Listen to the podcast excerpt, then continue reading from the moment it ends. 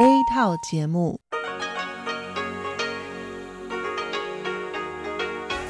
ที่นี่สถานีวิทยุเรดิโอไต้หวันอินเตอร์เนชันแนล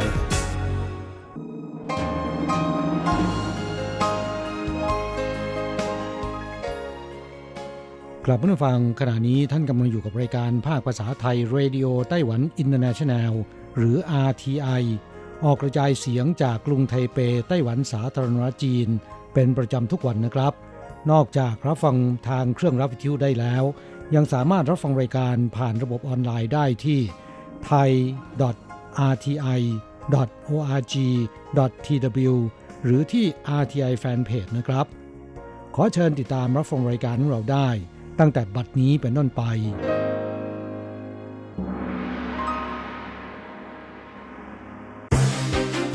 ลำดับแรก ขอเชิญติดตามรับฟัง ข่าวประจำวัน สวัสดีครับ คุณผู้ฟังที่เคารพ ข่าววันศุกร์ที่ 9 พฤศจิกายน พุทธศักราช 2561 รายงานในผมแสงชัย กิตติภูมิวงหัวข้อข่าวที่สำคัญมีดังนี้ การดำเนินกิจกรรมหาเสียงเลือกตั้ง เริ่มขึ้นอย่างเป็นทางการตั้งแต่วันที่ 9 นายกรัฐมนตรีไล่ชิงเตอ๋อร่วมพิธีส่งมอบตำแหน่งผู้ว่าการรถไฟคนใหม่และคนเก่า ไต้หวันผ่อนคลายการนำเข้าแรงงานต่างชาติ จูงใจนักธุรกิจกลับมาลงทุนในประเทศ ต่อไปเป็นรายละเอียดของข่าวครับ คณะกรรมการเลือกตั้งประกาศ การดำเนินกิจกรรมหาเสียงเลือกตั้งระดับท้องถิ่นปลายปี เริ่มขึ้นอย่างเป็นทางการ ในส่วนของ 6 กรุงและนคร เริ่มวันที่ 9 พฤศจิกายน สำหรับจังหวัดอื่นๆ เริ่ม 14 พฤศจิกายน ในแต่ละวันเริ่มกิจกรรมได้ตั้งแต่ 7 นาฬิกาถึง 22 นาฬิกา ห้ามเกินเวลาที่กำหนด ผู้ฝ่าฝืนจะถูกปรับ ตามกฎหมายเลือกตั้งและถอดถอนผู้ดำรงตำแหน่งทางการเมืองกำหนดเรื่องการถแถลงนโยบาย ซึ่งคณะกรรมการเลือกตั้งแต่ละจังหวัดจะหารือกับผู้สมัครรับเลือกตั้ง ตกลงจำนวนรอบ ในส่วนกรุงไทเป จะจัดถแถลงนโยบายวันที่ 11 และ 18 พฤศจิกายน เวลา 14 นาฬิกา และจัดโตวาทีผ่านทางโทรทัศน์ วันที่ 10 พฤศจิกายน เวลา 13 นาฬิกา คณะกรรมการเลือกตั้งส่วนกลางทำการพิมพ์ประกาศเลือกตั้งเสร็จในวันที่ 8 และจะส่งถึงแต่ละบ้านก่อนวันที่ 21 ในการสำรวจความเห็นประชาชน จะปิดเวลา 0 นาฬิกาของวันที่ 14 ดังนั้นตั้งแต่ 0 นาฬิกาของวันที่ 14 จนถึงก่อนสิ้นสุดเวลาเลือกตั้งในวันที่ 24 ไม่สามารถสำรวจความเห็นประชาชนใด ๆ และไม่สามารถรายงานหรือวิจารณ์อ้างอิง ผู้ฝ่าฝืนจะถูกปรับขั้นต่ำ 5 แสนเหรียญไต้หวัน ขั้นสูงไม่เกิน 5 ล้านเหรียญไต้หวัน ข้อต่อไปครับ หลังเกิดเหตุรถไฟมรณะ ขบวนรถด่วนพูยูมาตกรางทำให้มีผู้บาดเจ็บเสียชีวิตจำนวนมาก เมื่อวันที่ 21 ตุลาคมสภาบริหารได้ตั้งคณะทำงานสอบสวนเฉพาะกิจ และคณะทำงานตรวจสอบการรถไฟ ตลอดจนอนุมัติให้ลู่เจียเซินลาออกจากตำแหน่งผู้ว่าการการรถไฟ เพื่อแสดงความรับผิดชอบ ในขณะเดียวกันได้ลดตำแหน่ง จางเจิ้งหยวน รัฐมนตรีช่วยว่าการกระทรวงคมนาคม ไปดำรงตำแหน่งผู้ว่าการแทน เป็นการกลับไปทำงาน ในหน่วยงานเดิมที่เคยไต่เต้าขึ้นมา เพื่อรับภารกิจในการปฏิรูปการรถไฟ ในวันที่ 9 นายกรัฐมนตรีไล่ชิงเตอ๋อ ได้ร่วมพิธี ส่งมอบตำแหน่งระหว่างผู้ว่าคนใหม่กับผู้ว่าคนเก่า นายกรัฐมนตรีกล่าวแสดงความชื่นชมต่อ จางเจิ้งหยวนที่กล้าหาญรับภารกิจในยามยากลำบากยิ่ง เขาเรียกร้องให้พนักงงาน 13,000 คน ภายใต้การนำของผู้ว่าคนใหม่ ร่วมกันกู้วิกฤต เพื่อให้การรถไฟที่เก่าแก่ 131 ปี ชุบตัวฟื้นขึ้นใหม่ นายกรัฐมนตรีได้กล่าวถึงความคืนคมในการขอโทษต่อผู้เคราะห์ร้ายด้วย 虽然我们每一位家属都跟他说道歉，但是我们拿什么跟人家道歉呢？ แม้ว่าผมจะได้ขอโทษต่อครอบครัวทุกคน แต่ผมไม่รู้ว่าจะพูดอย่างไร ไม่กล้าแม้แต่จะยื่นมือออกไป โดยเฉพาะตระกูลตรง8 คนที่เสียชีวิตทั้งหมด รู้สึกเสียใจมาก จะทดแทนพวกเขาได้อย่างไรกัน เข้าต่อไปครับ นายกรัฐมนตรีไล่ชิงเต๋อสั่งการในวันที่ 8 ให้กระทรวงแรงงานผ่อนคลายกลไกการนำเข้าแรงงานต่างชาติ ดึงดูดนักธุรกิจไต้หวันกลับมาลงทุนในประเทศ ขณะเดียวกันเพื่อไม่ให้เกิดความเหลื่อมล้ำ ผู้ประกอบการอื่น ๆ ในไต้หวันจะได้รับประโยชน์ด้วย โดยจะขยายข้อจำกัดโคตา้า การนำเข้าแรงงาน ในอุตสาหกรรมแต่ละประเภท ขยายจำนวนเพิ่มขึ้นภายใต้เพดานสูงสุดไม่เกิน 40% เฉินเหมยหลิงประธานสภาเพื่อการพัฒนาแห่งชาติบอกว่า การลงทุนของไต้หวันจะยกระดับสำเร็จหรือไม่ ช่วงเวลา 3 ปีข้างหน้า เป็นกุญแจสำคัญ เพื่อดึงดูดนักธุรกิจกลับมาลงทุนในประเทศ จะดำเนินมาตรการผ่อนคลาย โคต้าการนำเข้าแรงงานต่างชาติ เสนอแผนปฏิบัติภายในปลายเดือนพฤศจิกายน คาดว่าจะเริ่มมีผลตั้งแต่มกราคมปีหน้า ระยะเวลาดำเนินการ 3 ปี ทางนี้กระทรวงเศรษฐการทำการสำรวจนักธุรกิจไต้หวัน ที่ประสงค์จะกลับมาลงทุนในประเทศ 25 ราย พบว่าหากมีการย้ายฐานกลับมาไต้หวัน ต้องการแรงงานประมาณ 5,000 คน ส่วนใหญ่อยู่ในกิจการอิเล็กทรอนิกส์ข้อต่อไปนะครับ ปีที่แล้วศุลกากรไต้หวันยึดเงินผู้เดินทางเข้าออกประเทศ 65 ล้าน NT ใกล้ถึงช่วงปลายปีประชาชนนิยมเดินทางไปต่างประเทศ กรมศุลกากรกระทรวงการคลังเตือน ประชาชนที่เดินทางเข้าออกประเทศ ห้ามพกพาธนบัตร ตราสารการเงิน อัญมณี เป็นต้น เกินกำหนดตามกฎหมายป้องกันการฟอกเงิน มิเช่นนั้นจะถูกยึดเงินหรือถูกปรับ ตามสถิติหลังจากกฎหมายป้องกันการฟอกเงินมีผลตั้งแต่ 28 มิถุนายนปีที่แล้ว จนถึงครึ่งแรกของปีนี้ กรมศุลกากร ตรวจพบผู้เดินทาง พกพาเงินต่างประเทศ และเงินไต้หวัน เกินกำหนดโดย ไม่ยื่นสำแดงรายการ 155 ราย เพิ่มขึ้นเกือบหนึ่งเท่า มีการยึดธนบัตรคิดเป็นมูลค่า 65.25 ล้านเหรียญไต้หวัน ซึ่งรวมทั้งธนบัตรไต้หวัน 12.34 ล้านเหรียญไต้หวัน แสดงให้เห็นว่าประชาชนยังไม่ตระหนักว่ามีการดำเนินการตามกฎหมายใหม่ จึงได้รับบทเรียนที่เจ็บปวด กรมศุลกากรชี้ว่าผู้ที่พกเงินเกินกำหนด ส่วนใหญ่จะบอกว่าไม่เข้าใจ หรือไม่รู้มีระเบียบใหม่ เป็นข้ออ้างหลัก และขอให้ผ่อนผันตลอดจนมีผู้ยื่นอุทธรณ์แต่ที่ผ่านมาการอุทธรณ์ไม่เคยมีผลสำเร็จ เพราะฉะนั้นขอเตือนประชาชนจะต้องระวังอย่างมาก ในเรื่องการพกพาธนบัตรห้ามเกินกำหนด นอกจากนี้จะต้องระวังห้ามพกพาตราสารการเงิน ได้แก่ดาฟเช็คเดินทาง เช็คธนาคาร หรือเอกสารการเงินอื่น ๆ ที่มีมูลค่าเกินกว่า 10,000เหรียญไต้หวัน ตลอดจนห้ามพกพาสิ่งของมีค่าอื่น ๆ เช่น อัญมณีและทองคำขาวเกินกว่า 5 0 0แสนเหรียญไต้หวัน ข้อต่อไปครับ ไต้หวันมุ่งสู่ความเป็นประเทศสองภาษา สภาเพื่อการพัฒนาแห่งชาติกำหนดปี 2030 บรรลุเป้าหมาย จะทำการประสานทรัพยากรภาครัฐและเอกชน ส่งเสริมประชาชนเรียนภาษาอังกฤษ แต่ยังไม่กำหนดภาษาอังกฤษเป็นภาษาราชการที่สองจะรอใกล้ถึงเวลาเป้าหมาย จึงเริ่มทดลองและทำการประเมินผล I don't speak uh, Chinese so ชาวต่างชาติในไต้หวันแสดงความเห็น แม้ไม่รู้ภาษาจีน แต่ใช้ภาษาอังกฤษได้ ไต้หวันมีความเป็นสากล ทางนี้เฉินเหมยหลิงประธานสภาเพื่อการพัฒนาแห่งชาติกล่าวว่า ตั้งเป้าหมาย ปี 2030 ไต้หวันเป็นประเทศสองภาษา หากใช้การทดสอบโทอีกเป็นตัวชี้วัด ปี 2017 แคนาดามีคะแนนอันดับหนึ่งของโลก ในเอเชีย ฟิลิปปินส์เฉลี่ย 727 คะแนน เกาหลีใต้ จีนแผ่นดินใหญ่ล้วนเกินกว่า 600 ไต้หวันเฉลี่ย 544 อย่างล้ำหน้าฮ่องกง ญี่ปุ่น และเวียดนามเป็นต้น ผู้รับการสัมภาษณ์เห็นว่าไต้หวันพัฒนาเป็นประเทศสองภาษาได้ คุณเกาบอกว่าเป็นไปได้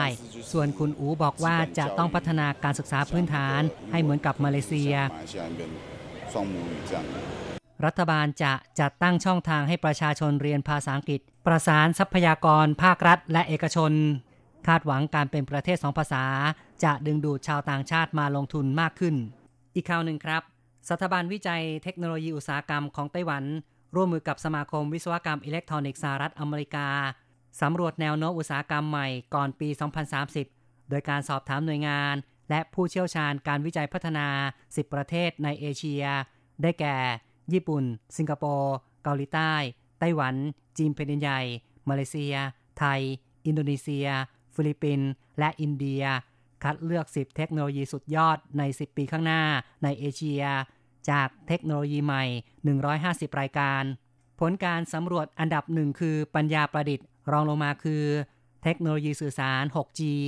ยานยนต์ขับขี่อัตโนมัติ บล็อกเชน พลังงานใหม่สำหรับรถยนต์ หุ่นยนต์บริการ หุ่นยนต์อุตสาหกรรม แบตเตอรี่แบบของแข็ง นาโนเทคโนโลยี และวัสดุเป็นมิตรกับสิ่งแวดล้อม คุณผู้ฟังครับการรายงานข่าวจาก RTI ในส่วนของข่าวไต้หวันจบลงแล้ว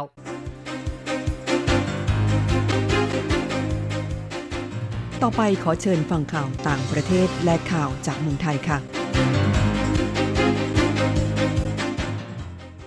สวัสดีค่ะ คุณผู้ฟังอาร์ทีไอที่เคารพทุกท่าน ขอต้อนรับเข้าสู่ช่วงของข่าวต่างประเทศและข่าวประเทศไทยกับดิฉันมณพรชัยบุตรมีรายละเอียดของข่าวที่น่าสนใจดังนี้เคนยาเปิดตัวแอปพลิเคชันเรียกใช้บริการคนขับรถแท็กซี่หญิง การจราจรในกรุงไนโรบีนะคะเมืองหลวงของเคนยาซึ่งมีประชากรอยู่กันอย่างแออัดกว่า 3 ล้านคน การเดินทางโดยรถแท็กซี่นะคะ เป็นอีกหนึ่งทางเลือกที่มีผู้ใช้บริการกันเป็นจำนวนมาก แอปพลิเคชันเรียกใช้บริการรถแท็กซี่นะคะ จึงมีไว้ให้เลือกหลายบริษัทเลยล่ะค่ะ แต่สำหรับผู้โดยสารที่เป็นผู้หญิงแอปพลิเคชันแอนนิชาที่เพิ่งเปิดตัวไปเมื่อเร็วๆนี้ สร้างความพออกพอใจให้กับบรรดาผู้โดยสารที่เป็นผู้หญิงอย่างมาก เนื่องจากเป็นแอปพลิเคชันสำหรับเรียกแท็กซี่ให้บริการเฉพาะผู้โดยสารหญิง นอกจากนี้คนขับก็ยังเป็นผู้หญิงเท่านั้น เพื่อความสบายใจและเพื่อความปลอดภัยของผู้โดยสารดีแลมโบรานะคะ ผู้โดยสารหญิงวัย 21 ปี ซึ่งใช้บริการแอปพลิเคชันนี้เป็นประจำ บอกถึงเหตุผลในการเลือกใช้บริการว่ารู้สึกปลอดภัย สะดวกสบายและเป็นส่วนตัว เมื่อใช้บริการแท็กซี่ที่คนขับเป็นผู้หญิง จากเดิมที่ต้องคอยหวาดผวากลัวจะถูกคนขับแท็กซี่ผู้ชายทำร้ายร่างกาย คุณเมนาซาวา ผู้ก่อตั้งแอปพลิเคชันแอนนิชาบอกว่า แอปพลิเคชันนี้ได้รับการออกแบบมาให้เป็นประโยชน์กับทั้งผู้โดยสารที่เป็นผู้หญิง และคนขับแท็กซี่ที่เป็นผู้หญิงซึ่งต้องทำงานอย่างหนัก เพื่อหารายได้จุนเจือครอบครัว และเมื่อเปรียบเทียบค่าคอมมิชชั่น หรือค่านายหน้ากับแอปพลิเคชัน ของบริษัทเรียกแท็กซี่อื่น ๆ ก็พบว่าบริษัทแอนนิชาอยู่ที่ร้อยละสิบส่วนบริษัทอื่น ๆ จะอยู่ที่ร้อยละ15ถึง25นับว่าเป็นภาระที่ค่อนข้างหนักสำหรับคนขับรถแท็กซี่ที่ยังต้องผ่อนรถหรือไม่ก็ต้องเช่ารถมาขับ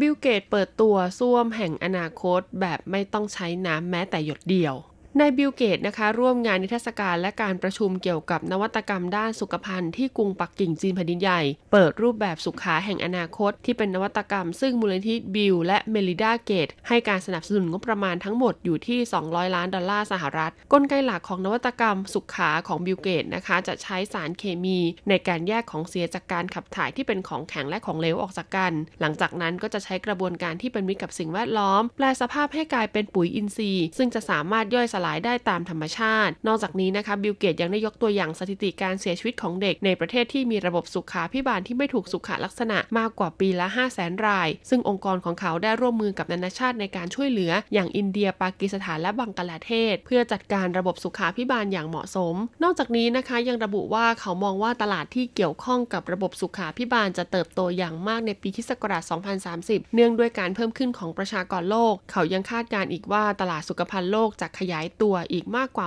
6,000 ล้านดอลลาร์สหรัฐภายในปีพุทธศักราช 2573 ญี่ปุ่นทดลองปลูกถ่ายสเต็มเซลล์ในสมองหวังรักษาพาร์กินสันคณะนักวิจัยญี่ปุ่นนะคะ ทดลองปลูกถ่ายเซลล์ต้นกำเนิดหรือสเต็มเซลล์ในสมองผู้ป่วยพาร์กินสัน เป็นก้าวแรกของความหวังในการรักษาโรคพาร์กินสัน คณะนักวิจัยมหาวิทยาลัยเกียวโตนะคะ เผยแพร่ข่าวประชาสัมพันธ์ว่าได้มีการทดลองฉีดสเต็มเซลล์ตัวอ่อน ที่เกิดจากการชักนำด้วยปัจจัยจำเพาะ ให้พัฒนาเป็นเซลล์ใด ๆ ก็ได้ เข้าไปในสมองของผู้ป่วยพาร์กินสันที่เป็นชายวัย 50 ปี โดยใช้เวลาฉีดประมาณ 3 ชั่วโมงเข้าไปในสมองซีกซ้ายจำนวน 2.4 ล้านเซลล์ หากไม่เกิดปัญหาใด ๆ นะคะ ภายใน 6 เดือนก็จะฉีดอีก 2.4 ล้านเซลล์ที่สมองซีกขวา iPS เซลล์นี้นะคะ ได้จากผู้บริจาคสุขภาพแข็งแรง ถูกพัฒนาให้เป็นตัวตั้งต้นนะคะ ของเซลล์สมองที่สามารถผลิตสารโดปามีน ซึ่งเป็นสารสื่อประสาทที่สมองผู้ป่วยพาร์กินสันไม่มี ส่งผลให้เกิดความปกติในเรื่องของการเคลื่อนไหวการสั่นเกร็งและการสูญเสียการทรงตัว มูลนิธิโรคพาร์กินสันในสหรัฐนะคะ เปิดเผยว่าทั่วโลกมีผู้ป่วยพาร์กินสันราว 10 ล้านคน การรักษาที่มีอยู่ในปัจจุบันช่วยให้อาการดีขึ้น แต่ไม่สามารถชะลอ หรือยับยั้งไม่ให้ลุกลามได้ต่อไปเป็นข่าวจากประเทศไทยค่ะออยแนะผู้บริโภคดูฉลากก่อนซื้อน้ำแข็ง นายแพทย์ทเรศกรัศนัยรวิวงศ์เลขาธิการคณะกรรมการอาหารและยาหรืออย เปิดเผยว่า ตามที่มีการส่งต่อข้อมูลนะคะ ผ่านสื่อออนไลน์ ว่าพบการปนเปื้อนของพยาธิในน้ำแข็งหลอด เพราะความไม่สะอาดและกระบวนการการผลิต ซึ่งทำให้เกิดความเสี่ยงต่อสุขภาพของผู้บริโภคอยนะคะ ได้ดำเนินการประสานงานไปยังสาธารณสุขจังหวัด เพื่อเฝ้าระวังสถานที่ผลิตน้ำแข็งที่ตั้งอยู่ในทุกจังหวัดทั่วประเทศ เพื่อให้ผลิตน้ำแข็งได้คุณภาพมาตรฐานตามที่กฎหมายกำหนด เพื่อความปลอดภัยของผู้บริโภคหากพบว่ากระบวนการผลิตนะคะไม่ได้คุณภาพมาตรฐานตามที่กฎหมายกำหนดหรือ GMP ถือว่ามีความผิดต้องระวังโทษปรับไม่เกิน 10,000 บาท และแจ้งงดการผลิตจนกว่าจะปรับปรุงให้ได้มาตรฐาน หรือหากพบพยาธิและสิ่งที่เป็นอันตรายต่อสุขภาพเจือปน หรือผู้บริโภคได้รับความเจ็บป่วยจากการรับประทานน้ำแข็งจะเข้าข่ายเป็นอาหารไม่บริสุทธิ์ มีโทษจำคุกไม่เกิน 2 ปี หรือปรับไม่เกิน 20,000 บาท หรือทั้งจำทั้งปรับ ทั้งนี้ผู้ผลิตนำเข้าน้ำแข็งจะต้องปฏิบัติตามหลักเกณฑ์และวิธีการที่ดีในการผลิตอาหาร ซึ่งควบคุมตั้งแต่สถานที่ที่ตั้งเครื่องมือเครื่องจักรลูกอุปกรณ์การผลิต กระบวนการการผลิตสุขาพิบาล การบำรุงรักษาการทำความสะอาด สุขลักษณะส่วนบุคคล โดยน้ำที่ใช้ในการผลิตน้ำแข็งต้องปรับสภาพให้ได้มาตรฐานเทียบเท่าน้ำบริโภค ก่อนเข้ากระบวนการการผลิตน้ำแข็งที่ผลิตแล้วจะต้องมีคุณภาพมาตรฐานตามที่กระทรวงสาธารณสุขได้ประกาศไว้ นอกจากนี้นะคะ ฉลากของน้ำแข็งต้องมีข้อความเป็นภาษาไทยแต่จะมีภาษาต่างประเทศด้วยก็ได้ อย่างน้อยต้องมีชื่ออาหาร เลขสารอาหาร ชื่อและที่ตั้งของผู้ผลิต ผู้บรรจุ ผู้นำเข้าประเทศผู้ผลิตน้ำแข็งแล้วแต่กรณี และมีข้อความว่าน้ำแข็งใช้รับประทานได้ด้วยอักษรสีน้ำเงิน หรือน้ำแข็งใช้รับประทานไม่ได้ด้วยอักษรสีแดงแล้วแต่กรณี ด้านนายแพทย์ภูลลาบจันทะวิจิตวงศ์นะคะรองเลขาธิการออยกล่าวเพิ่มเติมว่าขอให้ผู้บริโภคอ่านฉลากก่อนซื้อ หากเป็นน้ำแข็งหลอดบรรจุถุง ควรสังเกตเครื่องหมายออยและข้อความน้ำแข็งรับประทานได้ ที่ติดอยู่บนถุง โดยถุงจะต้องเป็นบรรจุภัณฑ์สะอาด ไม่ฉีกขาด ไม่มีสิ่งแปลกปลอมในก้อนน้ำแข็ง ส่วนกรณีน้ำแข็งที่ตักขายนะคะ ควรสังเกตสถานที่หรือที่เก็บภาชนะว่าจะต้องปิดมิดชิด ไม่มีการนำอาหารอื่นมาเก็บปะปนกับน้ำแข็งที่นำไปรับประทาน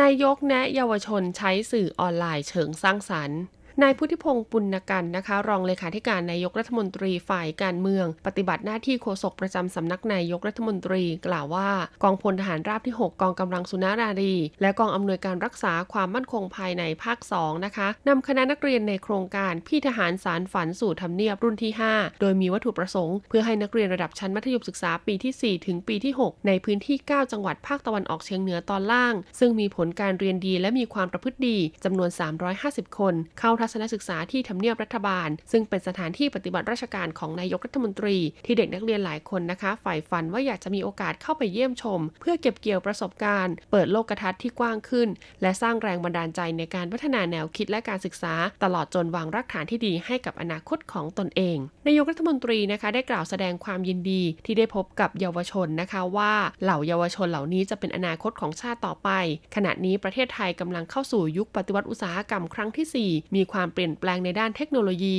เด็กและเยาวชนต้องรู้เท่าทันการเปลี่ยนแปลง โดยเฉพาะการใช้สื่อสังคมออนไลน์ เด็กและเยาวชนจะต้องใช้เทคโนโลยีเหล่านี้ในทางที่เกิดประโยชน์ในทางสร้างสรรค์ให้มากที่สุด และสิ่งที่สำคัญต้องรู้รักสามัคคี ประเทศไทยมีธรรมชาติที่สวยงาม มีอาหารอร่อยราคาถูก มีรอยยิ้มพิมพ์ใจเป็นสัญลักษณ์ของคนไทย เพราะฉะนั้นเราต้องร่วมกันรักษาสิ่งดีๆเหล่านี้ไว้ให้ประเทศสวยงามน่าอยู่เสมอ เพื่อเป็นภาพลักษณ์ที่ดีต่อการท่องเที่ยวของประเทศด้วยนายกรัฐมนตรีนะคะยังกล่าวด้วยว่าาเป็นนักเรียนจะต้องมีความกตัญญูต่อพ่อแม่ ซึ่งเป็นสิ่งสำคัญ ต้องดูแลช่วยเหลือเท่าที่จะทำได้ รู้จักแบ่งเบาภาระของพ่อแม่นะคะ เพราะสังคมไทยกำลังเข้าสู่สังคมผู้สูงอายุ ต้องอาศัยคนในครอบครัวช่วยเหลือซึ่งกันและกัน พร้อมกับขอให้เด็กนักเรียนดูแลสุขภาพร่างกายให้แข็งแรง รับประทานอาหารที่เป็นประโยชน์ออกกำลังกายอยู่เสมอ เพื่อเป็นกำลังสำคัญของชาติต่อไป IBM ประกาศลุกตลาดอาเซียน หวังดันไทยเป็นศูนย์กลาง นายปัทมาตันทรักนะคะ รองประธานด้านการขยายธุรกิจกลุ่มอินโดจีน กรรมการผู้จัดการใหญ่บริษัท IBM ประเทศไทย กล่าวถึงทิศทางของ IBM หลังจากได้เข้ามาดำรงตำแหน่งผู้บริหารว่า สิ่งที่ IBM กำลังทำคือการเอาความฉลาดของเครื่องจักรกับคนมารวมกันด้วยปัญญาประดิษฐ์มาใช้กับทุกอุตสาหกรรม อาทิภาคเกษตร การบริการลูกค้า งานทรัพยากรบุคคล การตลาดการโฆษณา ยานยนต์ smart city และการนำมาใช้รับมือกับภัยบนโลกไซเบอร์ รวมถึงการต่อยอดธุรกิจด้วย Blockchain นะคะ การนำ Hybrid Cloud มารองรับการบริหารจัดการข้อมูล IBM นะคะจึงร่วมมือกับพันธมิตรเพื่อสร้างระบบนิเวศให้องค์กรธุรกิจไทยใช้งาน IBM เชื่อว่า Blockchain นะคะจะมีบทบาทสำคัญ ในการทำให้ธุรกิจที่ร่วมกับปัญญาประดิษฐ์เกิดความมั่นใจและความปลอดภัย นอกจากนี้นะคะภารกิจสำคัญก็คือการขยายธุรกิจไปยังประเทศต่างๆ ในภูมิภาคอินโดจีน โดยเฉพาะเมียนมาลาวและกัมพูชา ดังนั้นจึงคาดหวังว่าจะให้ไทยเป็นศูนย์กลาง แต่การจะทำทุกอย่างได้ต้องมีความร่วมมือกับพันธมิตรเพื่อสร้างบุคลากร โดย IBM ก็ตั้งเป้านะคะว่าจะเป็นผู้ถ่ายทอดความรู้ให้กับบุคลากร ของหน่วยงานภาครัฐและภาคการศึกษาภายใน 6 ปี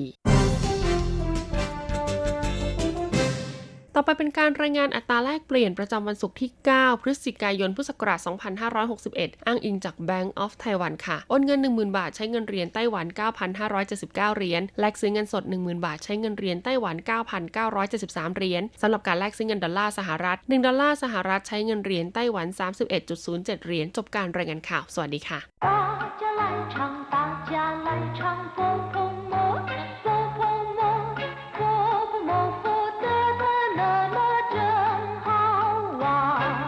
สวัสดีครับเพื่อนผู้ฟัง พบกันในวันนี้เราจะมาเรียนวิทยาลัยภาษาจีนทางอากาศภาคเรียนที่สองบทที่ 17 ของแบบเรียนชั้นสูง บทที่ 17 เอาเย่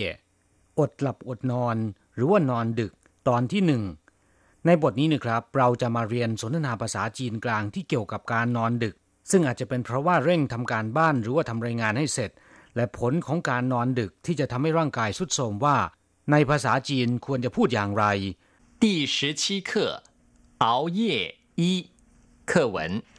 已经十一点半了，怎么还不睡呀？我在赶一篇报告，弄完了就去睡。你先睡吧。熬夜最伤身体，明天再写不行吗？今日事今日毕，要是赶不出来，即使去睡也睡不好。好吧，我不打扰你了，你快写吧。第十七课。 เอาเย่อี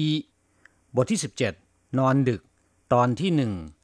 คำว่าเอาเย่แปลว่าการนอนดึก หรือว่า อดหลับอดนอน อดตาหลับขับตานอนลำพังเฉพาะคำว่าเอาคำเดียวเนี่ยแปลว่า ทนทรมาน ซึ่งส่วนมากจะหมายถึงชีวิตที่ยากจนข้นแค้น ส่วนคำว่าเย่นะครับ แปลว่าราตรี แปลว่ากลางคืน เช่นจิงเย่ก็คือคืนนี้ เย่ปัน กะกลางคืนเป็นต้น เอาเย่ก็คือ อดหลับอดนอน ไม่ใช่ว่านอนไม่หลับนะครับ แต่เป็นการอดตาหลับขับตานอนเพื่อทำอะไรสักอย่างหนึ่งที่ต้องการให้แล้วเสร็จ จนดึกดื่นค่อนคืนก็ยังตั้งหน้าตั้งตาทำต่อไป เพื่อให้แล้วเสร็จให้ได้นะครับ เรียกว่าเอาเย่ต่อไปมาอธิบายความหมายของประโยคในสนทนาบทนี้ ซึ่งเป็นการสนทนากันระหว่างสองสามีภรรยานะครับ ภรรยาเป็นฝ่ายพูดขึ้นมาว่า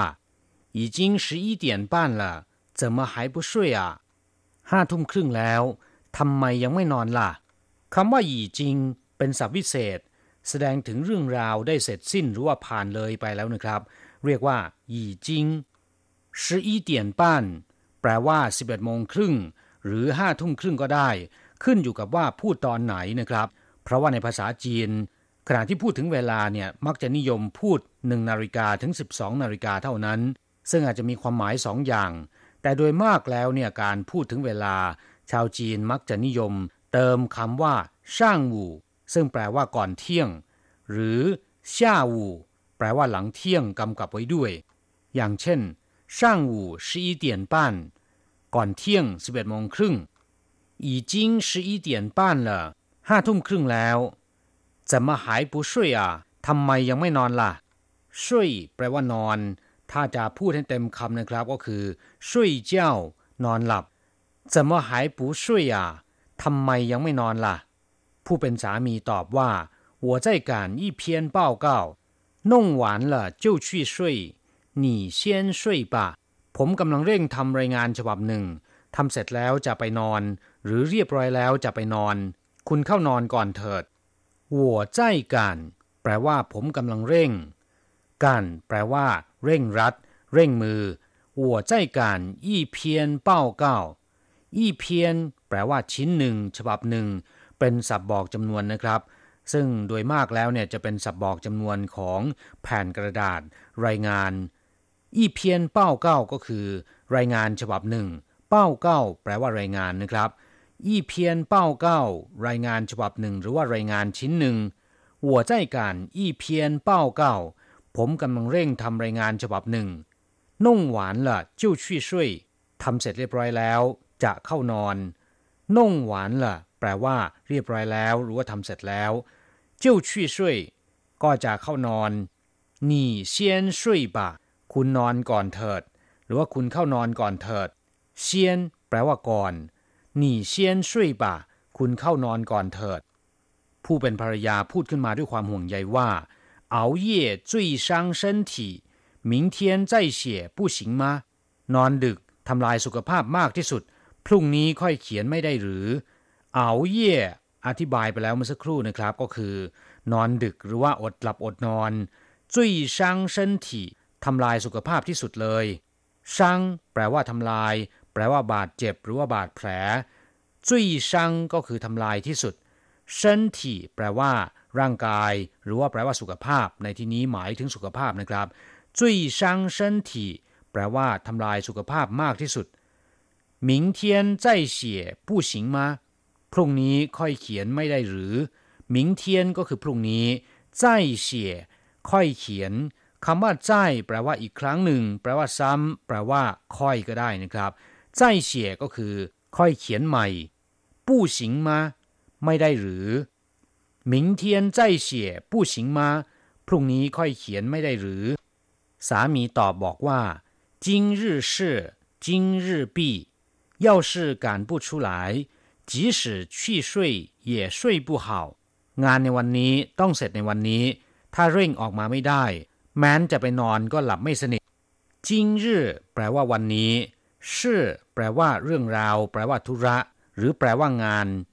จิงรื่อชื่อก็คืองานในวันนี้ ธุระในวันนี้จิงรื่อปี้คำว่าปี้แปลว่า จบ หรือว่าเสร็จ หรือว่าเรียบร้อยจิงรื่อปี้ก็คือ ให้จบในวันนี้จิงรื่อชื่อจิงรื่อปี้งานในวันนี้หรือธุระในวันนี้ให้จบหรือว่าเสร็จในวันนี้要是赶不出来ถ้าหากว่าเร่งออกมาไม่ได้ หรือว่าถ้าหากว่าเร่งไม่เสร็จ即使去睡也睡不好 แม้นจะไปเข้านอน ก็หลับไม่สนิทช่วยปูเห่าแปลว่าหลับไม่สนิทหรือว่า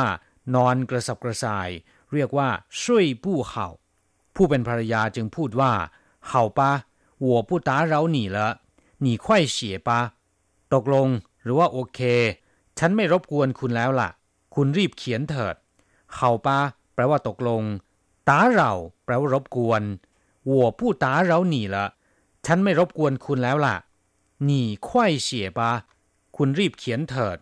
คำว่าควายแปลว่า รีบ แปลว่าเร็ว แปลว่าเร่งก็ได้นะครับหนีควายเสียบาคุณรีบเขียนเถิด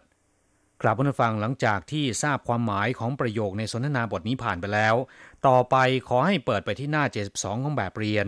เราจะไปเรียนรู้คำศัพท์ใหม่ๆ ในบทเรียนนี้ ศัพท์คำที่หนึ่งกัน แปลว่าเร่ง เร่งรัด หรือว่าไล่ ขับไล่ก็ได้ เช่น การกง แปลว่า แปลว่า เร่งงาน การหัวเชอแปลว่าไปให้ทันขึ้นรถไฟ การลู่ก็คือเร่งเดินทาง ในกรณีที่แปลว่าไล่หรือว่าขับไล่อย่างเช่นว่า การเหวินจื่อไล่ยุงป่าท่าการชูชี่ไล่เขาออกไป การเดช่างแปลว่าไล่ทัน หรือว่าตามทัน การควายแปลว่า รีบ หรือว่าเร็วเข้า ศัพท์คำที่สองเอาเย่อธิบายคร่าวๆไปแล้วแปลว่า อดหลับอดนอน หรือว่านอนดึก เพื่อทำอะไรสักอย่างให้แล้วเสร็จเรียกว่าเอาเย่อย่างเช่น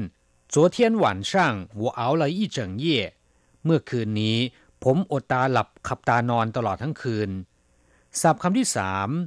ชังแปลว่าบาดเจ็บ บอบช้ำ หรือว่าทำลายทำร้ายก็ได้นะครับ เช่น ไหวชังก็แปลว่าบาดเจ็บภายนอก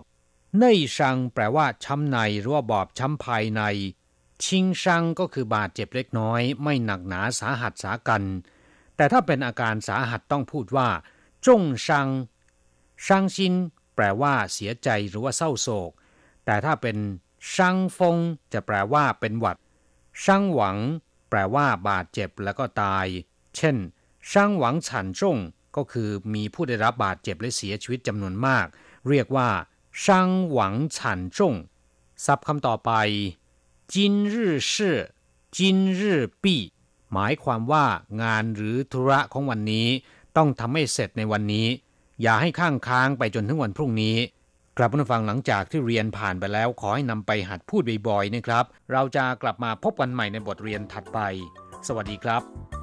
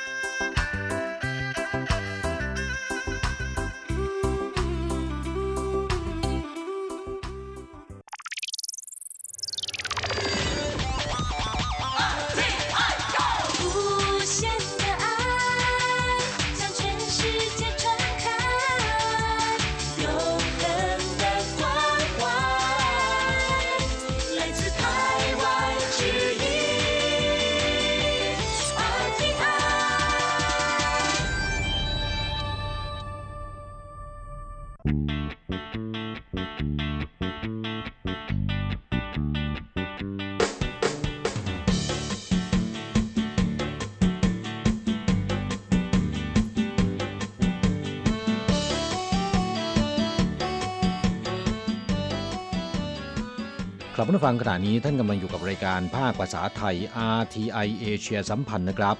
ลำดับต่อไปขอเชิญติดตามรับฟัง ข่าวคราวและความเคลื่อนไหวด้านแรงงานต่างชาติในไต้หวัน ในช่วง ขุนพลแรงงานไทย现在进行台湾地区有关外籍劳工的新闻。为加速雇主聘雇外籍劳工申办作业，劳动部预告 自明年元旦起，除有特殊原因外，聘雇外国人或是换工作等作业，将强制一律采网络线上申办。กลับมาฟังช่วงนี้มาฟังข่าวคราวด้านแรงงานต่างชาติในไต้หวันกันนะครับ ข่าวแรกกระทรวงแรงงานไต้หวันประกาศ ตั้งแต่ปีใหม่นี้เป็นต้นไป การยื่นเรื่องที่เกี่ยวกับแรงงานต่างชาติ จะต้องยื่นผ่านระบบออนไลน์ทั้งหมดนะครับ พื่อให้ขั้นตอนการยื่นเรื่องที่เกี่ยวกับแรงงานต่างชาติเป็นไปอย่างรวดเร็วและมีประสิทธิภาพ กระทรวงแรงงานไต้หวันประกาศเมื่อวันที่ 30 ตุลาคมที่ผ่านมานี้ว่า ตั้งแต่ปีใหม่ 2562 เป็นต้นไป การยื่นเรื่องเกี่ยวกับแรงงานต่างชาติทั้งหมดนะครับ อย่างเช่น ยื่นขออนุญาตนำเข้าแรงงานต่างชาติ การขอใบอนุญาตทำงาน การโอนย้ายแรงงานต่างชาติไปทำงานกับนายจ้างรายใหม่เป็นต้น ต้องยื่นผ่านระบบออนไลน์เท่านั้นนะครับ จะไม่รับเรื่องที่เคาน์เตอร์อีกต่อไป กระทรวงแรงงานกล่าวว่าอยู่ที่บ้านก็ทำได้นะครับ และเป็นบริการเปิดให้ยื่นขอได้ตลอด 24 ชั่วโมง ไม่จำเป็นต้องขอในช่วงเวลาราชการนะครับ นอกจากนี้ยังประหยัดค่าถ่ายเอกสาร เพราะว่าใช้วิธีสแกนเอกสารไม่ต้องสิ้นเปลืองกระดาษและก็ค่าถ่ายสำเนานะครับนายเฉินชางปัง ผู้อำนวยการศูนย์กิจการแรงงานข้ามชาติ กรมพัฒนากำลังแรงงานกล่าวว่า นายจ้างส่วนใหญ่ยื่นขอนำเข้าแรงงานต่างชาติโดยมอบหมายผ่านบริษัทจ้างงาน เพื่อลดขั้นตอนและประหยัดเวลานะครับ ที่ผ่านมาบริษัทจ้างงานส่วนใหญ่ หรือร้อยละ 90 ขึ้นไป ของการยื่นเรื่องทั้งหมดนะครับ จะยื่นผ่านระบบออนไลน์อยู่แล้ว โดยเมื่อปี 2560 ที่ผ่านมานี้ มีการยื่นผ่านระบบออนไลน์กว่า 1.5 ล้านเรื่อง แต่ยังมีนายจ้างบางราย ยื่นเรื่องที่เคาน์เตอร์ของกระทรวงแรงงาน ตั้งแต่วันที่ 1 มกราคม 2562 เป็นต้นไปนะครับ การยื่นเรื่องของแรงงานต่างชาติทั้งหมด ต้องยื่นผ่านระบบออนไลน์เท่านั้น ยกเว้นตำแหน่งงานก่อสร้าง และเชฟหรือว่าพ่อครัวนะครับ ซึ่งมีจำนวนจำกัด และต้องตรวจสอบเอกสารเพิ่มเติมครับผู้ฟังเพื่ออำนวยความสะดวกแก่นายจ้าง เพิ่มประสิทธิภาพและลดเวลาในการยื่นขออนุญาตนำเข้าแรงงานต่างชาติ และเรื่องต่างๆที่เกี่ยวข้อง กระทรวงแรงงานได้เริ่มโครงการการทำเรื่องโดยผ่านระบบออนไลน์มาตั้งแต่เดือนพฤษภาคม 2559 เป็นต้นมานะครับ จนถึงเดือนพฤษภาคมปีนี้ในจ้างและบริษัทจ้างงานไต้หวันส่วนใหญ่ หรือว่าร้อยละ 90 ยื่นเรื่องที่เกี่ยวกับแรงงานต่างชาติผ่านระบบออนไลน์ ดังนั้นจึงได้ตั้งเป้าหมายตั้งแต่ปี 2562 เป็นต้นไปนะครับ จะใช้ระบบออนไลน์ทั้งหมด ยกเลิกการยื่นเอกสารที่เคาน์เตอร์นะครับ ผู้อำนวยการศูนย์กิจการแรงงานข้ามชาติกล่าวว่า การยื่นเรื่องผ่านระบบออนไลน์ ช่วยประหยัดเวลาลงได้อย่างมากนะครับ การยื่นแบบดั้งเดิม เฉพาะส่งเอกสารและส่งกลับ ต้องใช้เวลาประมาณ 12 วัน หากว่าเอกสารไม่ครบต้องเพิ่มเติมจะนานกว่านี้ แต่การยื่นเอกสารผ่านระบบออนไลน์ ตั้งแต่ยื่นเรื่องจนอนุมัติใช้เวลาไม่เกิน 7 วัน นอกจากประหยัดเวลาแล้วนะครับ ยังช่วยในจ้างและบริษัทจ้างงานประหยัดค่าใช้จ่ายในการเดินทางด้วย ผู้ยื่นส่วนใหญ่ทราบและเปลี่ยนมาใช้ระบบออนไลน์กันแล้วนะครับ ยังคงมีส่วนน้อยที่ยังใช้บริการแบบดั้งเดิม จึงเตือนให้ในายจ้างและบริษัทจ้างงานเหล่านี้รีบปรับตัวนะครับ เพราะว่าวันที่ 1 มกราคมปีหน้านี้ จะเปลี่ยนมาใช้ระบบออนไลน์ทั้งหมดแล้วนะครับ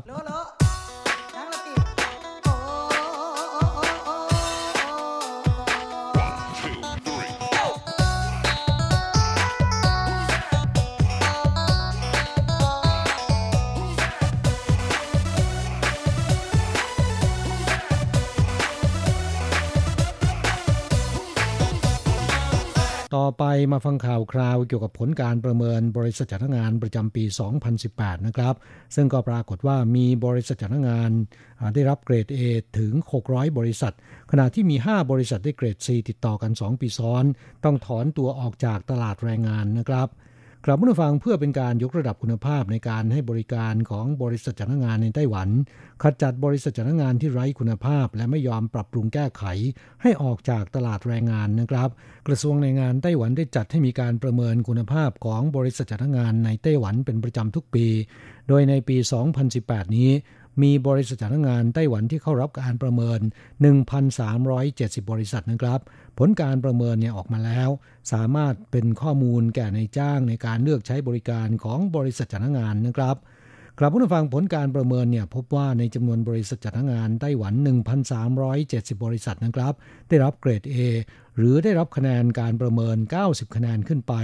จากคะแนนเต็ม 100 คะแนนนะครับ มีจำนวน 600 บริษัท ครองสัดส่วน 43.79%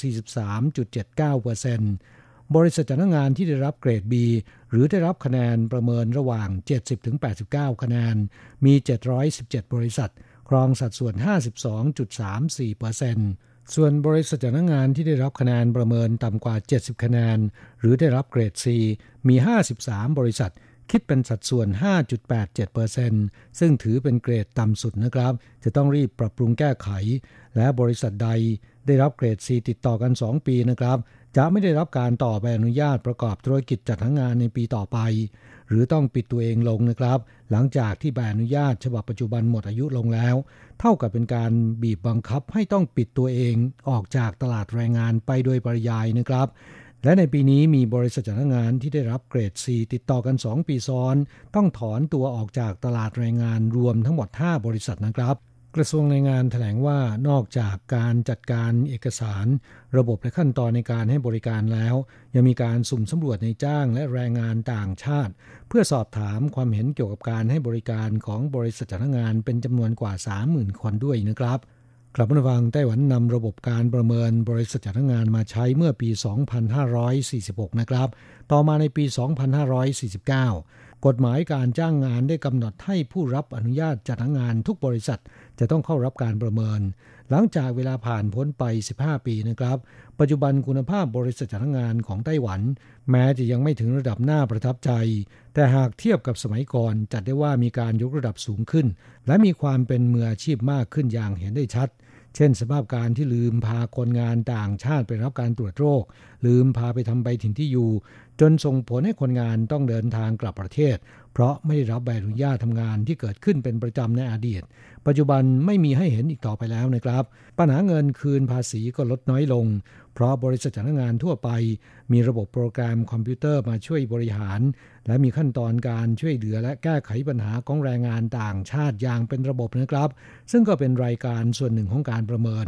นอกจากนี้บริษัทจ้างงานเริ่มเอาใจคนงานต่างชาติ เพื่อให้ประทับใจในการให้บริการ เพราะความพึงพอใจของคนงานต่างชาติ ซึ่งเป็นผู้ใช้บริการ ก็ถือเป็นรายการส่วนหนึ่งของการประเมินเช่นกันนะครับขณะที่บริษัทจ้างงานที่ไม่ได้มาตรฐานและไม่ยอมปรับปรุงตัวเอง เมื่อได้รับคะแนนประเมินอยู่ในระดับ C ติดต่อกัน 2 ปีนะครับ จะต้องปิดตัวเองลงอย่างไม่มีเงื่อนไข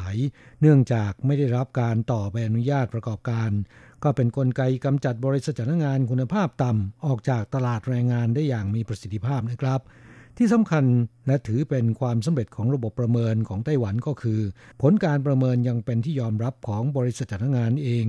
โดยกระทรวงแรงงานไม่ได้ลงมือประเมินด้วยตนเองนะครับ แต่มอบหมายให้นักวิชาการและองค์กรที่เป็นมืออาชีพและเป็นกลางเป็นผู้ดำเนินการประเมินนะครับ โดยปราศจากการแทรกแซงใด ๆ ก็ทำให้ผลการประเมินที่ออกมาเป็นที่ยอมรับของบริษัทจัดงานทั่วไปนะครับ ครับผู้ฟังตามข้อมูลของกระทรวงแรงงานไต้หวันณสิ้นปี 2560 นะครับ ยอดจำนวนบริษัทจ้างงานไต้หวันที่ได้รับอนุญาตจดทะเบียนจากกระทรวงแรงงาน มีทั้งหมด 2,997 บริษัท ในจำนวนนี้ปิดกิจการไปแล้ว 1,394 บริษัท ถูกเพิกถอนใบอนุญาตประกอบการ 36 บริษัท ถูกพักใช้ใบอนุญาต 5 บริษัท ยังเปิดดำเนินการอยู่ 1,544 บริษัท กระจายตามพื้นที่ในกรุงไทเป 243 บริษัท นครนิวไทเป 213 บริษัท นครเถาหยวน 208 บริษัท นครไทจง 272 บริษัท นครไถหนาน 96 บริษัท นครเกาฉง 193 บริษัท และเมืองอื่นๆ อีก 319 บริษัทนะครับสำหรับบริษัทจ้างงานต่างประเทศที่ได้รับอนุญาตจดทะเบียน ส่งแรงงานมาทำงานที่ไต้หวันได้ มีทั้งสิ้น 2,420 บริษัทนะครับ ในจำนวนนี้ถึงกำหนดใบอนุญาตแล้วไม่ต่ออายุ 1,731 บริษัท ถูกเพิกถอนใบอนุญาต 69 บริษัท ยังคงเปิดดำเนินกิจการ 620 บริษัท เพิ่มขึ้นกว่าช่วงเวลาเดียวกันของปี 2560 จำนวน 14 บริษัทนะครับ โดยในจำนวน 620 บริษัท แบ่งเป็นบริษัทจ้างงานอินโดนีเซีย 259 บริษัท เวียดนาม 164 บริษัท ฟิลิปปินส์ 116 บริษัท ไทย 79 บริษัท และมาเลเซีย 2 บริษัทนะครับ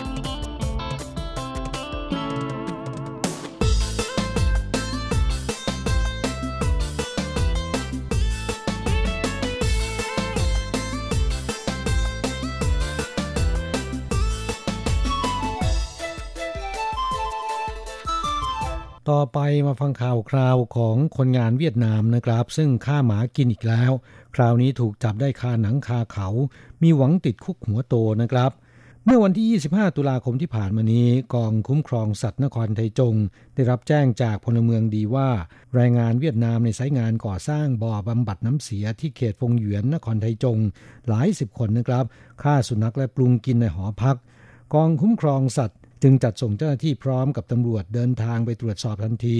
พบบนโต๊ะอาหารมีเนื้อสุนัขที่ปรุงสุกแล้ว แล้วก็ทานเหลือวางอยู่หลายจานนะครับ ข้างประตูห้องครัว พบหัวสุนัขที่เคราะห์ร้ายถูกทิ้งอยู่โดยไม่มีการจัดการ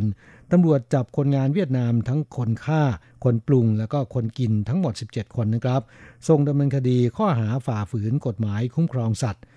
ครับผู้ฟังคดีนี้เริ่มจากกลุ่มอนุรักษ์สัตว์นะครับ ซึ่งมีการจับตาสอดส่องพฤติกรรมของแรงงานเวียดนามในสายงานนี้มานานแล้ว เมื่อวันที่ 25 ตุลาคมที่ผ่านมานะครับ พบว่าแรงงานเวียดนามในสายงานนี้ ไปจับสุนัขดำตัวหนึ่งมาจากข้างนอกนะครับ จัดแจงฆ่าและให้นางสาวเหงียน ซึ่งเป็นแรงงานหญิงชาวเวียดนามที่กำลังรอการโอนย้ายงานมาช่วยปรุง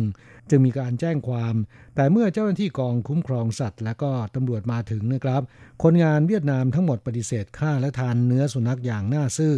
ทั้งๆทที่บนโต๊ะมีเนื้อสุนัขที่ทานเหลือวางไว้หลายจาน ข้างประตูห้องครัวก็ตรวจพบ หัวสุนัขที่เคราะห์ร้ายตำรวจจึงตรวจคราบเลือด พบนางสาวเหงียนมีคราบเลือดสุนัขติดอยู่ที่เล็บมือ พอตรวจพบนะครับ แรงงานหญิงชาวเวียดนามรายนี้ก็รีบชี้ไปที่นายเจีย แรงงานเวียดนามอีกคนหนึ่งว่าเป็นคนฆ่าสุนัขนะครับ แรก ๆ นายเจียปฏิเสธว่าฆ่าสุนัข แต่ยอมรับว่าตนไปที่ตลาด เจอน้องหมาสีดำตัวหนึ่งดูน่ารัก จึงเก็บใส่ถุงเพื่อนำกลับมาเลี้ยงที่หอพัก แต่หลังจากไปจ่ายตลาดซื้อไก่มาสองตัว เอาไว้ในถุงเดียวกัน เมื่อกลับถึงไซงานพบว่าน้องหมาตายซะแล้วนะครับ จึงจัดแจงถลกหนังและให้นางเหงียน พื่อนบ้านที่รอโอนย้ายงานมาช่วยปรุง แต่คำพูดของนายเจียขัดกับความเป็นจริงนะครับ เพราะนางเหงียนถูกแจ้งให้มาช่วยปรุงเนื้อสุนัขก่อนหน้านั้นแล้ว แสดงว่าตั้งใจจะฆ่าสุนัขทานแต่แรกแล้วนะครับ เมื่อตำรวจซักถามนายเจียจึงยอมรับสารภาพว่า ตนเป็นคนฆ่าสุนัข เพราะอยู่ที่บ้านเกิดการฆ่าสุนัขกินถือเป็นเรื่องปกติ ไม่รู้ว่าไต้หวันห้ามฆ่าสุนัขและยอมรับว่าคนงานในไซงานทั้ง 17 คน ทานเนื้อสุนัขที่นางเหงียนปรุงกันทุกคนนะครับ ตำรวจจึงจับกลุ่มแรงงานเวียดนามทั้ง 17 คน ซึ่งรวมทั้งคนฆ่า คนปรุงและคนกิน ส่งอายการดำเนินคดีนะครับ ข้อหาฝ่าฝืนกฎหมายคุ้มครองสัตว์ ซึ่งตามกฎหมายการฆ่าสัตว์อย่างแมว แล้วก็สุนัข มีโทษจำคุกไม่เกิน 2 ปี ปรับเงิน 2 0 0แสนถึง 2 ล้านเหรียญไต้หวัน หรือทั้งจำทั้งปรับสำหรับผู้ที่กินเนื้อแมวหรือสุนัข มีโทษปรับตั้งแต่ 50,000ถึง250,000เหรียญไต้หวัน นอกจากนี้ยังจะประจานพฤติกรรมความชั่วด้วยการประกาศรายชื่อ ภาพถ่ายและข้อหาของผู้กระทำผิดด้วยนะครับและนอกจากดำเนินคดีคนงานเวียดนามกลุ่มนี้แล้วนะครับ ยังพบว่าในสายงานยังมีสุนัขอีก 3 ตัวถูกเลี้ยงไว้นะครับ เพื่อไม่ให้เกิดเหตุการณ์ประวัติศาสตร์ซ้ำรอย กองคุ้มครองสัตว์จึงนำสุนัขทั้ง 3 ตัวกลับไป เพื่อประกาศให้คนรักสุนัขที่มีคุณสมบัติ รับไปเลี้ยงต่อไปนะครับ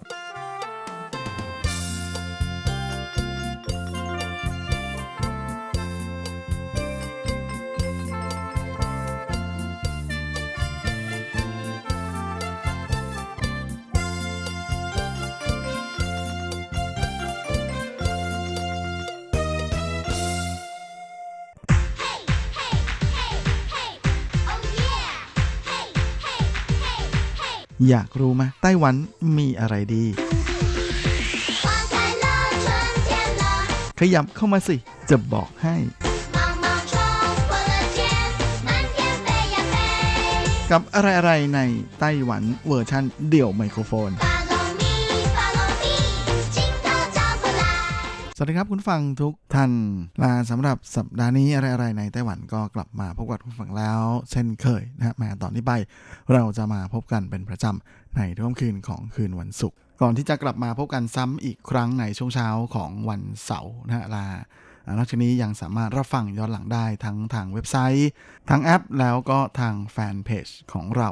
ส่วนสำหรับสัปดาห์นี้นะฮะแม่ก็มาเข้าสู่ช่วงของวันอากาศดีนะฮะที่มีแดดหลาย ๆ ที่เลยทีเดียวนะฮะแม่เหมาะสำหรับการออกไปเที่ยวมาก ๆ เลยและในช่วงสัปดาห์นี้ก็น่าจะอากาศดีเช่นเดียวกัน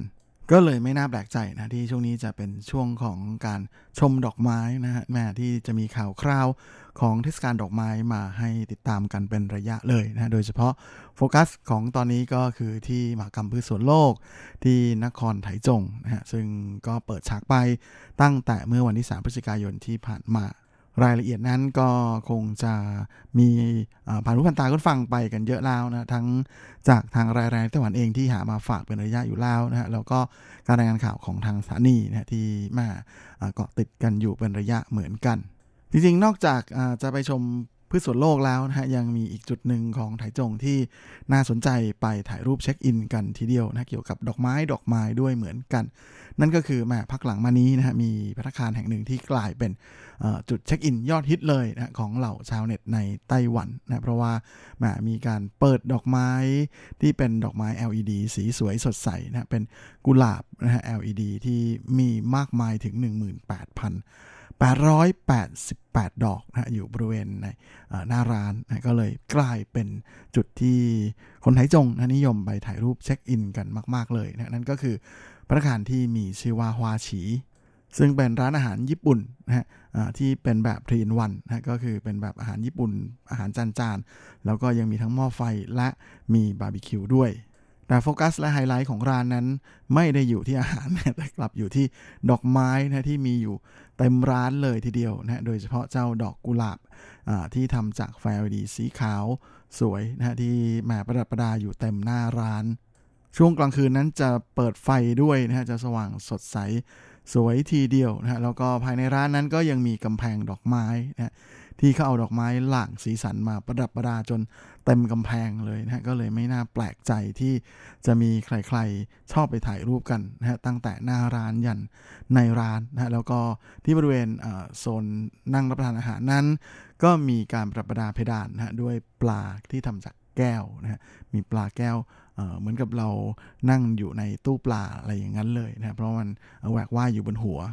ซึ่งใครสนใจนั้นก็ตามไปถ่ายรูปเช็คอินกันได้นะโดยพัตคารนั้นตั้งอยู่บนถนนหวนซินลู่ตอนที่2นะเลขที่ 21 ของเขตสีถุนชีนะในนครไถจง เปิดให้บริการตั้งแต่ 11โมงครึ่งนะก่อนเที่ยงไปจนถึงเที่ยงคืนเลยแล้วมาไหนๆพูดถึงดอกไม้แล้วก็มาพูดถึงดอกไม้กันต่อนะฮะจากที่ในสัปดาห์ที่แล้วผมได้หยิบเอาเรื่องราวของทะเลดอกไม้ในไทเป มาแนะนำกับเพื่อนผู้ฟังนะครับ ก็คือที่แถวแถวริมแม่น้ำจีหลงนะฮะฟากใกล้ๆกับเหมยลี่หวาหรือเจ้าชิงช้าสวรรค์ที่อยู่ในเขตต้าจือของไทเปนั่นเอง กับทุ่งดอกดาวกระจายนะฮะนับแสนดอกที่บานสะพรั่งเต็มไปหมดนะฮะสัปดาห์นี้ทางกรุงไทเปนั้นเขาก็ปล่อยข่าวมาอีกแล้วนะฮะว่าไม่เพียงแค่จุดนั้นนะฮะที่ชายฝั่งของแม่น้ำจีหลงนั้นบริเวณสวนสาธารณะต้าเจียเหอปินกงเวียนนะซึ่งจะเป็นฟากที่อยู่อีกด้านหนึ่งนะฮะฝั่งตรงข้ามกับทางฟากของต้าจือบริเวณใกล้ ๆ กับต้าจือเฉียวนะฮะตรงนั้นเนี่ย ตอนนี้ทางไถเป่ชื่อนะฮะกรุงไทเปก็ได้นำดอกไม้มาปลูกนะฮะบนพื้นที่ประมาณ 1,500 กว่าผิงนะฮะตกเป็นตารางเมตรก็ 5,000 กว่ากว่าตารางเมตร โดยมีการลงต้นไม้นะฮะมากถึง 183,600 กว่ากระถาง ซึ่งก็เป็นดอกไม้ที่แม้หลากสีสันมากๆนะมีสารพัดดอกไม้เลย ทั้งเจ้าดอกบานชื่นนะหรือว่าดอกแวววิเชียน แถมยังมีดอกเดซี่นะฮะแล้วก็ดอกพกากรอง รวมไปถึงดอกซาเวีย สีแดงและสีม่วงนะที่เป็นดอกเป็นช่อๆสวยๆนะครับ ก็ลงเต็มพื้นที่เลยนะให้ไปถ่ายรูปเช็คอินกันได้อีกเหมือนกันนะฮะมาสำหรับใครที่ชื่นชมการเที่ยวชมดอกไม้นะก็เป็นอะไรที่แม่น่าจะเหมาะทีเดียวกับการไปขี่จักรยานล่องเรียบ ริมฝั่งแม่น้ำจีหลงนะฮะในช่วงวันหยุดสุดสัปดาห์นี้ ก็ถือเป็นอีกทริปที่น่าสนใจทีเดียวนะเพราะว่าแม่ทั้งสองฝากนะฮะตั้งแต่ตรงสายหงเฉียวนะฮะสะพานสายรุง้ง ซึ่งแถวนั้นก็ใกล้ ๆกับ ตลาดเราเหอในมาร์เก็ตนะฮะมาก็เป็นอะไรที่สะดวกแล้วก็เป็นโปรแกรมต่อเนื่องที่น่าสนใจมากๆนะเพราะว่าช่วงกลางวันสามารถขี่จักรยานนะจากสะพานสายลุงนั้นมาแถวแถวต้าจือนะฮะขี่จากฝั่งเหมลี่หวาใช่ไหมฮะแล้วก็พอข้ามมาถึงสะพานต้าจือเนี่ยก็สามารถขี่จักรยานขึ้นบนสะพานต้าจือได้นะแล้วก็ข้ามไปอีกฝากหนึ่งลงไปขี่เที่ยวแถวต้าเจียเหอปิงกงเวียนนะเพื่อที่จะไปชมดอกไม้ทุ่งดอกไม้ ทะเลดอกไม้อีกฟากหนึ่งนะแล้วก็ขี่ย้อนกลับมา ทางเดิมนะกลับมาที่ไฉ่หงเฉียวนะฮะตรงนั้นปุ๊บก็สามารถที่จะมาเดินเที่ยว night market กันได้ต่อเลยนะเพราะว่ามาถึงเย็นๆพอดีนะมาขี่ไป ขี่กลับได้เหงื่อได้ออกกำลังกายได้ชมวิวสวยๆ แถมพอกำลังเหนื่อยๆ ก็มีโอกาสได้ไปเดินหาของกินอร่อยๆ ในยามค่ำเย็นๆค่ำๆนะฮะที่แถวแถวเหราเหอ night market พอดีนะหรือถ้าแหมใครที่ อยากจะทำบุญนะก็มีศาลเจ้าชิยุกงที่โด่งดังนะตั้งอยู่บริเวณหัวถนนของตลาดเราเหอในมาร์เก็ตด้วยนะตรงนั้นก็แวะไปไหว้เจ้าแม่มาจูกันได้นะแม่ก็ถือเป็นทริปที่น่าสนใจทีเดียวนะเพราะว่าได้ทั้งออกกำลังกายสุขภาพดี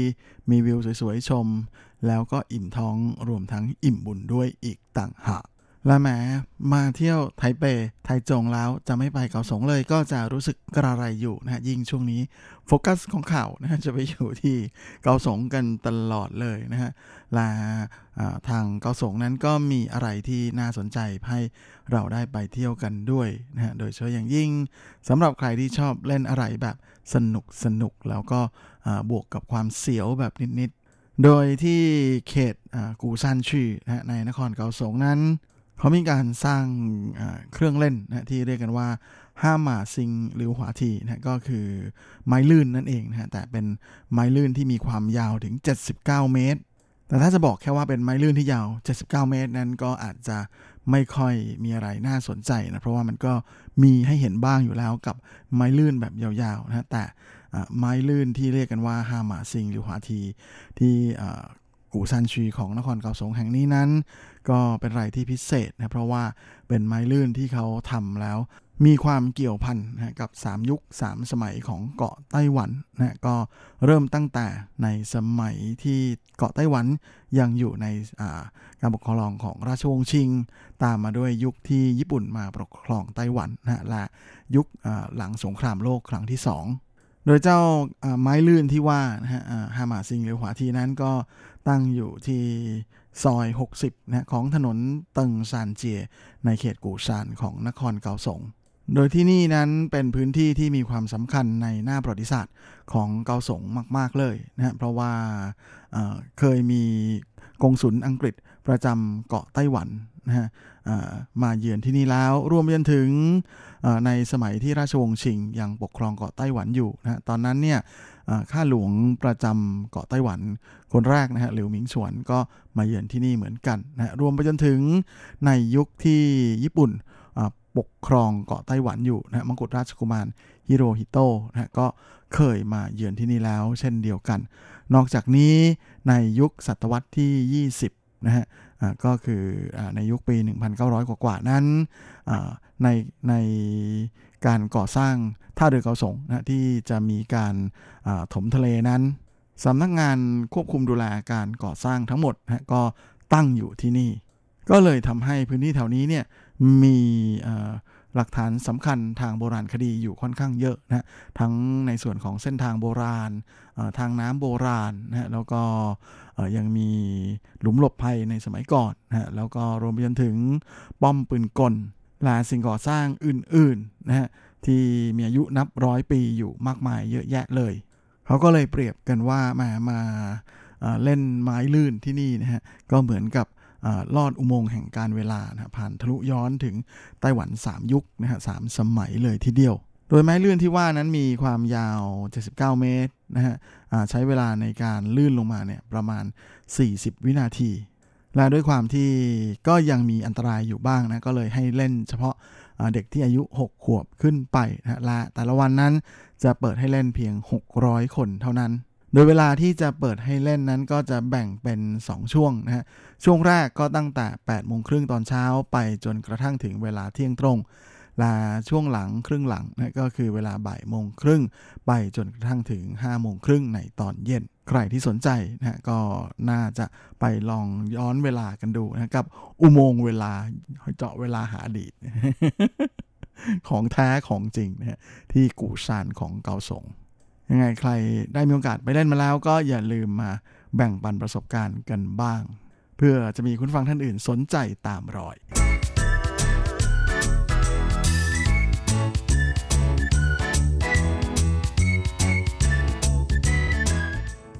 และสำหรับช่วงท้ายรายการวันนี้นะฮะก็มีอะไรที่น่าสนใจมาฝากอีกเช่นเคยนะกับธีระพาไปเที่ยวที่จะพาคุณฟัง ไปเที่ยวอะไรๆ แบบฉลองคริสต์มาสในไต้หวันกันนะฮะลาตั้งแต่วันที่ 16 นี้นะฮะก็จะมีการเปิดเทศกาลคริสต์มาสของนครนิวไทเปนะฮะในแคมเปญซินเป่ยเย่ตั้นเฉิง หรือเมืองคริสต์มาสแห่งนิวไทเปซึ่งเป็นกิจกรรมที่ทางนครนิวไทเปนั้นก็จัดเป็นประจำนะฮะปีนี้ก็ย่างเข้าเป็นปีที่ 8 แล้ว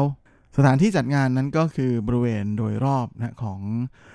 สถานีรถไฟปั่นเฉียวนะฮะแล้วก็ที่ทำการของนครนิวไทเปนะฮะสารวาการนครนิวไทเปซึ่งเขาจะมีการประดับประดาไฟสารพัดสี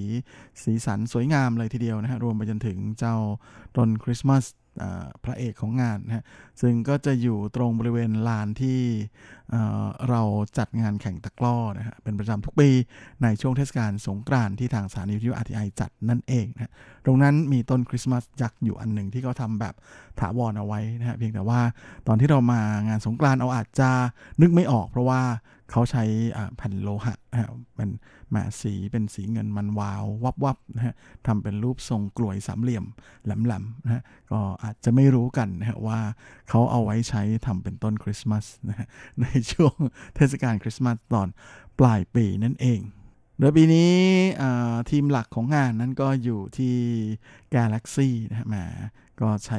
อะไรที่เป็นดาวๆทั้งนั้นเลยนะฮะ โดยจะมีการแบ่งออกเป็น 4 โซน คือต้าเติงชีนะฮะโซนโคมใหญ่มาจนถึงหัวกุ้ยอูนะฮะตู้คอนเทนต์ที่เป็นตู้คอนเทนเนอร์ยูเลอร์หยวนสวนสนุกลา卡通嘉年華นะฮะ carnival แบบการ์ตูนการ์ตูน แน่นอนนะฮะว่าไฮไลท์ของงานตอนกลางคืนนั้น ก็จะเป็นการแสดงแสงสีเสียงนะฮะที่จะมีการฉายไฟสารพัดสีนะฮะเล่นโชว์แสงสีเสียงที่บริเวณต้นคริสต์มาสยักษ์ บริเวณลานอเนกประสงค์ด้านหน้าศาลาว่าการกรุงนครนิวไทเปนั่นเอง แน่นอนเชื่อว่าคุณฟังน่าจะไปกันถูกนะเพราะว่าเราไปกันเป็นประจำทุกปีในช่วงสงกรานต์อยู่แล้วนะครับ ก็เริ่มวางแผนเที่ยวกันได้แล้วนะ โดยปีนี้งานจะจัดยาวทีเดียวนะฮะเริ่มตั้งแต่ 16 พฤศจิกายนที่จะถึงนี้นะฮะไปจนกระทั่งถึงวันปีใหม่เลยนะวันที่ 1 มกราคมของปีหน้า ใครไม่อยากเบียดก็รอไปเที่ยวช่วงกลางๆ แต่ใครอยากเท่ก็รีบไปเลยนะฮะแล้วก็ถ่ายรูปเช็คอิน มาอวดเพื่อนๆกันของแบบนี้ใครเร็วกว่าก็ได้โชว์ก่อนอยู่แล้วนะฮะเรื่องปกติปกติ